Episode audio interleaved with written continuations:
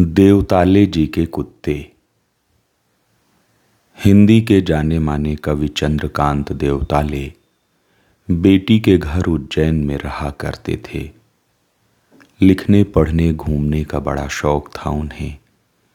छोटे बड़े मिलाकर कई कुत्ते रहते उस घर में।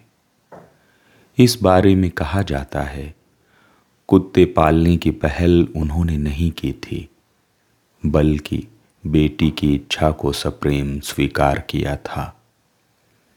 पूरी आज़ादी देते थे देवताले जी। नहीं सहते थे किसी का हस्तक्षेप। पालतू कुत्तों से मोह रहा देवताले जी को। इसे भी सब जानते मानते हैं।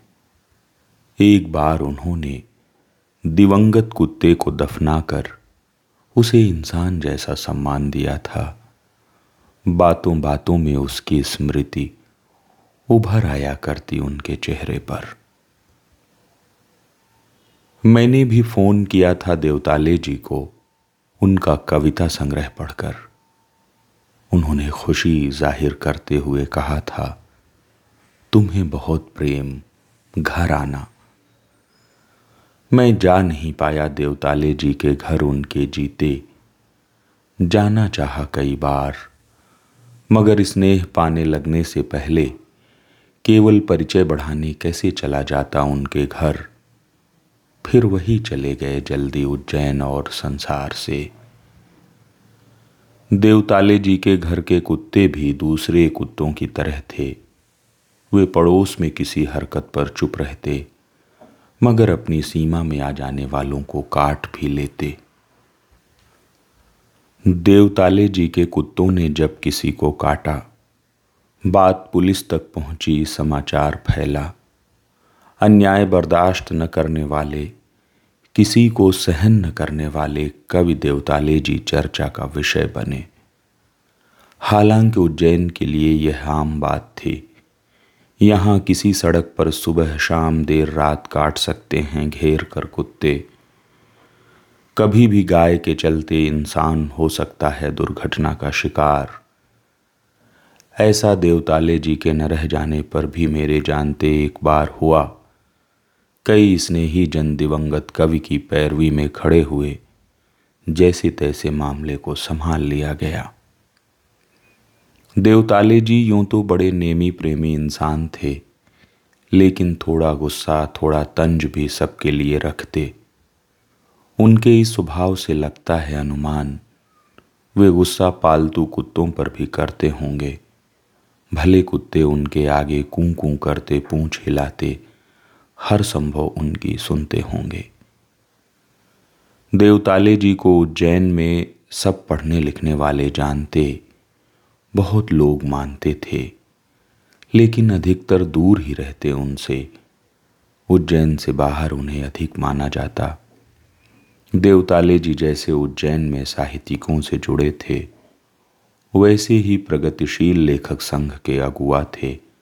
अक्सर कहते, उज्जैन में प्रलेस का कुछ नहीं हो सकता। किसी युवा उत्साही के लिए उनकी एक अवश्य सलाह होती, लोग नहीं हैं प्रलेस के लायक उज्जैन में। उज्जैन को ठीक से देखिए तो गलत नहीं लगती देवताले जी की चेतावनी। एक दिन में या फिर रातों रात ऐसा नहीं बना होगा उज्जैन। अशोक की राजधानी से महाकाल की नगरी, मानवतावादी बुद्धत्व से हिंदुत्व की स्थली, सांस्कृतिक धार्मिक राष्ट्रवाद की कार्यशाला। देवताले जी उज्जैन को गहराई से देख चुके थे। कोई भी उनकी कविता, नाग झिरी या बालम ककड़ी बेचने वाली लड़कियाँ पढ़कर देख सकता है। मुझे लगता है जैसे उनके घर में कुत्ते थे, किन्हीं आगंतुकों के लिए डरावने, जिन्हें उनका पालतू समझ लेना आसान नहीं। वैसे ही उन्होंने कथन छोड़ रखा था प्रलेस के लिए, कि अपने रहते जिसको भगाना न पड़े वही जुड़े इसके अलावा उनकी उदारता हो या घर, बंद कहाँ रहे किसी के भी लिए। स्वयं आकर्षण का केंद्र रहे उज्जैन में देवताले जी। अब जबकि उज्जैन में देर सबेर देवताले जी की भविष्यवाणी, उज्जैन के अधिक उज्जैन रहते प्रलेस की गतिविधि शुरू हुई हैं, जिसका श्रेय आगे से मुकेश बिजोले और पीछे से विनीत तिवारी को जाता है। मुझे देवताले जी की बहुत याद आती है। उनसे लड़ने का मन हो आता है। कवि का कल्पित स्नेह खुशी बनकर दिल में भरता है। उनके घर में कुत्ते वैसे ही हैं। वही नहीं है आगमन की उपेक्षा या इंतज़ार में। मैं बाद में गया देवताले जी के घर। उनकी किताबों से ही उनकी बेटी ने मुझे कुत्तों से डरने नहीं दिया। भाई सा स्नेह मिला।